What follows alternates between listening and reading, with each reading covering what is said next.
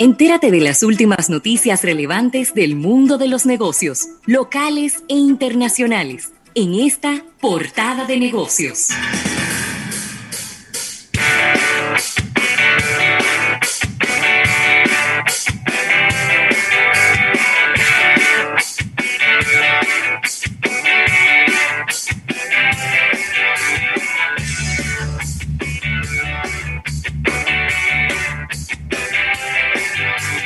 Rafael y regresando a este programa Almuerzo de Negocios, eh, seguimos dándole la bienvenida y saludando a las personas que nos acompañan en este live.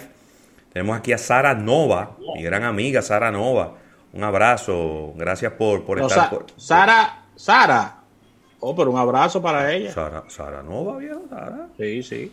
Está también Félix de Jesús, está Rosa Martínez, está Guarionex Rosario está ahí eh, relajando, no, Félix de Jesús y que, que, deje caer la cédula, pero que yo nunca, nunca, nunca me he quitado los años, no hay necesidad. José Abel López y bueno, eh, Joel Dolores, eh, gracias a todos que nos están acompañando en nuestro live en YouTube y por ahí, bueno, pues compartiendo y, y siéntanse en la libertad de hacernos unas preguntas y proponernos los temas que ustedes consideren eh, de lugar. Mira, Rafael, y tengo, tengo por aquí un dato. Estaba tratando de, colocar esta, esta imagen. Déjame ver si puedo colocar esta imagen aquí. Eh, sí, yo creo que la, va a quedar como medio chueca la, la imagen, pero vamos a, vamos a darle así. ¿Cómo que va a quedar la imagen? Media chueca. Ah, bueno. Son, Rafael, la tabla de las remesas familiares recibidas. Eso es en República Dominicana. Claro, República Dominicana, comparándolas con las del año pasado. Perfecto. Y ahí, te la, ahí la estoy colocando para que nuestro público pueda verla. Eh, este era un reporte que ya lo habíamos visto hasta, hasta mayo y ahora lo estamos actualizando a junio y julio, en donde las remesas en enero crecieron un 9.3%, en febrero un 10.3%. Sin embargo, en marzo se desplomaron un 21.8% y luego en abril, que fue el, probablemente el mes más difícil del punto de vista económico, se cayeron en un 32.5%. Luego en mayo se recuperaron en un 17.9%, que fue el último dato que compartimos con nuestra audiencia. En junio creció un 25.7% y en julio crece un, un 29.3%. De esta manera, si tomamos los primeros seis meses del año 2020 y los comparamos con los primeros seis meses del año 2019, tenemos un crecimiento del 5% en las remesas en la República Dominicana. Sencillamente extraordinaria esta cifra. Claro, claro que sí. Con las condiciones que hay de desempleo en Estados Unidos y en otras partes del mundo. No, y que Fíjate cómo el año, Rafael, eh, y eso es bueno hacerlo notar, enero y febrero nadie tenía ninguna idea de pandemia ni que iba a ocurrir nada. Y los crecimientos fueron un 9 y un 10.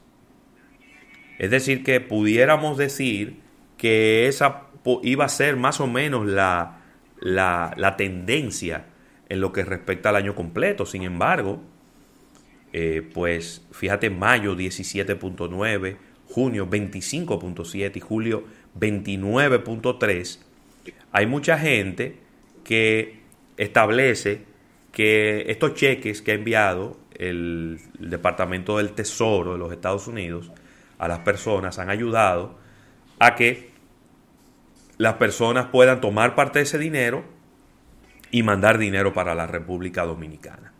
Así que ahí está, Rafael. Las, remesas ya ascienden a 4.302 millones de dólares en este año 2020, lo cual también eh, significa un alivio para la tasa de cambio dólar-peso que ya había estado un poquito pues complicada. Bueno, eso es una excelente información de, las patas de la mesa que mantienen, diríamos que estable la, tasa del dólar es las remesas. Claro. Eh, es, una, es una piedra angular de la, de la economía dominicana. Quizás nosotros eh, desde Almuerzo de Negocios, eh, el ideal, y no el de Duarte, sino el ideal de Almuerzo de Negocios sería que cada vez los dominicanos dependieran menos de las remesas, pero es un tema de realidades. Los dominicanos desde Europa, desde Estados Unidos y de, de cualquier parte del mundo deben enviar o envían ayudas, remesas para sus familias para así poder compensar temas de presupuesto y, y ayudarlas en sus gastos mensuales.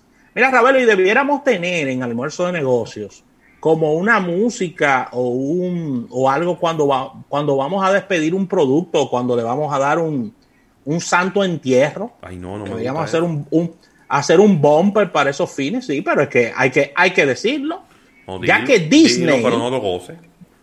No, no lo estoy gozando. Disney está diciendo adiós en el día de hoy al DVD y al Blu-ray, ya que sus películas solo se adaptarán a todo lo digital. Wow. Una noticia histórica, y digo que histórica debido a la influencia, a la cantidad de películas y a todo lo que ha significado Disney para el mundo del cine. Y en el medio de la pandemia y con una fuerte apuesta por el entretenimiento en la casa, Disney nos dice está diciendo adiós a, a lo que es el DVD y el Blu-ray. Y de verdad que es una noticia que no se esperaba nadie y el negocio de la televisión de Disney reportó un ingreso de 6 mil, eh, mil millones de dólares por debajo de los eh, 6.700 alcanzados el año pasado. En cuanto al cine fueron unos 1.7 eh, mil millones de euros eh, déjame ver, de, dólares, perdón. Y eh, esto ha traído como consecuencia tomar ciertas medidas. Así que ya no más Blu-ray. Ahora todo parece indicar que Disney, eh, su estrategia está enfocada totalmente en lo digital. Diversos medios indican que la casa productora frenará la producción en 4K y Blu-ray para sus futuros lanzamientos lo que también incluye la 20, la 20 Century Fox Studios, eh, según lo afirma Digital Beats. Ya Disney no tiene planes de trabajar con Ultra HD, lo que contempla es proyectos relacionados con Pixar, eh, Lucasfilm y Marvel. Así que Disney está diciendo adiós a estos medios y está valorando más el tema de los servicios de streaming, Ravelo.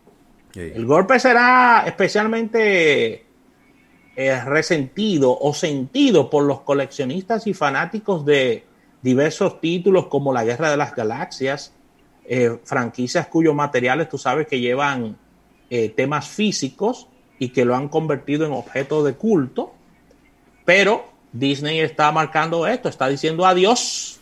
Es que yo te voy, yo te voy a ah. decir algo, Rafael. Yo creo que Disney no. Disney, si bien es cierto que le está diciendo adiós, pero Disney lo que le está desconectando los aparatos, porque ya eso estaba muerto hace rato. ¿Cómo? Eso estaba muerto así. ¿Cuándo fue la última vez que tú le pusiste la mano a un DVD? A un Blu-ray. Bueno, yo tengo el de aquí. Yo tengo el de aquí y cuando lo prendo es con miedo de que no vuelva a prender más. Tengo mucho que no lo uso. ¿Cuándo fue la última vez? Mira, aquí yo quiero preguntarle a la gente que nos está siguiendo a través de nuestro live en YouTube si, si usan DVD y si usan Blu-ray. Porque mira, yo no tengo lector de DVD, yo no tengo lector de Blu-ray en mi caso. No lo tengo. Aquí lo tengo, al lado mío lo tengo. Están aquí. Pues yo no, yo no tengo. No lo tengo. Mucha gente que ha utilizado, por ejemplo, los reproductores de PlayStation para poner películas y demás. Sí. Pero, pero comprar un aparato para eso cada vez se, hizo menos importante. Eh, menos necesario tenerlo en una y grandes que son estos aparatos sí entonces eh, yo creo que ya yo estoy de acuerdo con José Abel López dice mucho mucho duró el DVD el Blu-ray. Le estaban tratando de sacar hasta, hasta el último juguito. Pero cuántas personas compran di que una película para guardarla en DVD o en Blu-ray y que para verla después.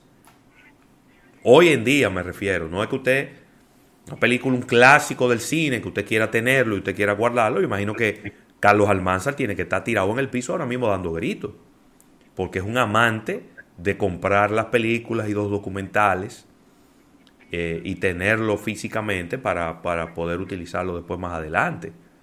Entonces, yo creo que sencillamente lo que estamos haciendo es desconectándole los aparatos a algo que estaba completamente obsoleto y que Disney dijo, pero ven acá, señores, vamos a sincerizarnos y vamos a ponernos a, estar haciendo películas y grabándola de que en DVD en 4K, de que para que siete gente compren esa película. Eso, eso mismo te iba a decir que aparentemente, porque, a ver, todo es un tema de negocios, aparentemente también la cantidad de coleccionistas ha disminuido, ha cambiado el mercado, porque anteriormente salía un box set, un box set de la Guerra de las Galaxias, por ejemplo, y esto se convertía en una fuente de ingreso importante.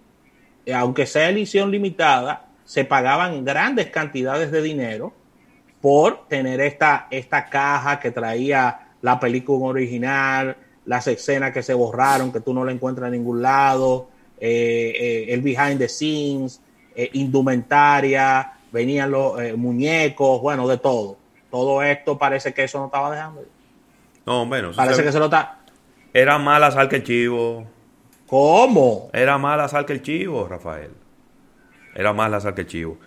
Pero bueno, yo creo que lo que están es sincerizando ese mercado. Y mira, quiero. Pero respondieron en YouTube. ¿Quiénes son los que están utilizando el, Dariana Guerrero dice que ella no usa nada de eso. Ay, Dios mío. Y José Abel López, que hace años que no le pone la mano un Blu-ray ni un DVD de película. Y Robert Reyes dice para que para él está obsoleto el Blu-ray hace mucho tiempo. Así que ahí está tu respuesta, Rafael.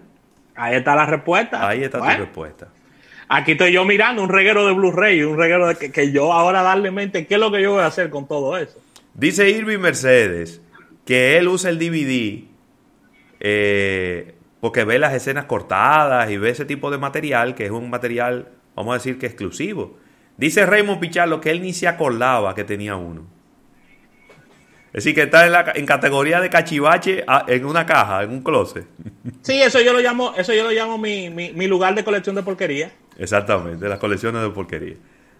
Mira, quiero quiero para finalizar esta, esta portada de negocios, eh, compartir esta información que nos envían los amigos de, de Omnicom Media Group, eh, donde está el ranking de los 10 países a los que República Dominicana exportó en el primer semestre del 2020, comparándolo con el primer semestre del 2019. Interesante información porque se supone que nuestro país tiene que abocarse a seguir aumentando los niveles de lo que exporta. ¿eh? En el primer lugar, Rafael, o bueno, aquí está, déjame ver. Sí, en el primer lugar está Suiza. Suiza. Sí, pero hemos crecido enormemente en las exportaciones a Suiza. Hemos crecido en un 337%. ¿Y qué es lo que le estamos exportando a Suiza? Ahora quiero yo saber. En el segundo lugar, bueno, 412 millones de dólares. Eh, luego está Estados Unidos con 306.47 millones de dólares, una caída del 0.94%. Eh, Le sigue ahí pegadito Canadá. Entiendo que Canadá en su, en su gran mayoría es el oro de Barrick Pueblo Viejo, eh, que tiene también una caída del 8.63%. En el cuarto lugar está Haití, que tiene 200 eh, millones de dólares exportados con una caída del 17.13%. Le sigue la India, ¿no? Con 92.99 eh, millones de dólares, una caída del 70%. Se ha desplomado las exportaciones a la India. ¿Qué sería lo que nosotros mandábamos a la India? Le sigue Puerto Rico con 87.93 eh, millones de dólares, un aumento del 9.29%. Ahí mismo Países Bajos con 69.74 millones, un aumento del 44.85%. Eh, Corea del Sur, 49.70 para un aumento exponencial de 2.240 de incremento, Rafael. Oye, pasamos de exportarle a Corea 2 millones de dólares a exportarle 49, casi 50. Vamos bien. Me gusta eso. ¿Qué será? Frutas, vegetales que le estamos mandando para allá. Ojalá. Vamos a averiguar. China, las exportaciones a China se desplomaron de 128 millones de dólares a 49, una caída del 61.4%. Y ahí, eh, para finalizar, eh, está Jamaica, que eh, son 29.88 millones de dólares, una caída del 3.63. Ya con el resto de los países, que suman 227 millones de dólares, la caída es del 20%. Entonces, en total, las exportaciones de la República Dominicana en los primeros seis meses del año se han mantenido muy estables y solo se han caído en un 1.53%. Es decir, que lo que se ha caído por un lado, Rafael, se ha recuperado por otro lado. Mira, me dice aquí Linet Pimentel que a Suiza se exporta cacao principalmente. Ah, mira el cacao. Ahí es que está el cacao. cacao. Orgánico que se utiliza para hacer chocolate. Gracias, Linet Pimentel, por ese dato que yo de verdad que no lo recordaba eh, sobre las exportaciones de cacao de la República Dominicana y hasta Suiza. El chocolate Lindt uno de los más prestigiosos del mundo, utiliza cacao dominicano, así es. Claro que sí, dos de mis sueños, o son tres. Hacer un programa especial desde Silicon Valley, otro desde, desde Corea y uno desde Japón. Está bien. ¿Eh? Pero claro, pero, esos son países. Tú sacaste de la lista el que tú quieras hacer desde Wall Street. Ese sí, ese está también en la lista y hacer uno en Londres también, pero te di esos últimos tres porque lo mencionaste. Excelente. Pues ahí está, Rafael, los países a los que más exportas, gracias a los amigos de Omnicom Media Group que nos mandan estas informaciones todos los días, algunas capsulitas, y eh, pues siempre escogemos las que más interesantes nos parecen para compartirlas con la audiencia. Así es, así que con esta información cerramos esta portada de negocios. Al retorno venimos con más en tu programa, Almuerzo de Negocios. En un momento regresamos con más de Almuerzo de Negocios. Para que nada te detenga y puedas continuar tus estudios, nuevo plan Internet estudiantil de Altis. Internet con velocidad de hasta 10 megas y sin contrato por solo 790 pesos. Llévate tu MIFI Altis y aprende de nuevo. Altis, hechos de vida, hechos de fibra. Muchachos, ¿dónde puedo escuchar el programa a cualquier